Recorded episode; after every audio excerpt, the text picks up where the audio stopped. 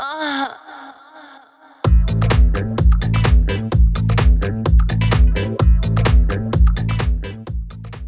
are these, let's call them tools you can get. They have very convenient suction cups so that you can attach them to things, for example, the wall inside your shower. Easily accessible and convenient for use when everything's already wet and slippery, which can end up saving you quite a lot of time.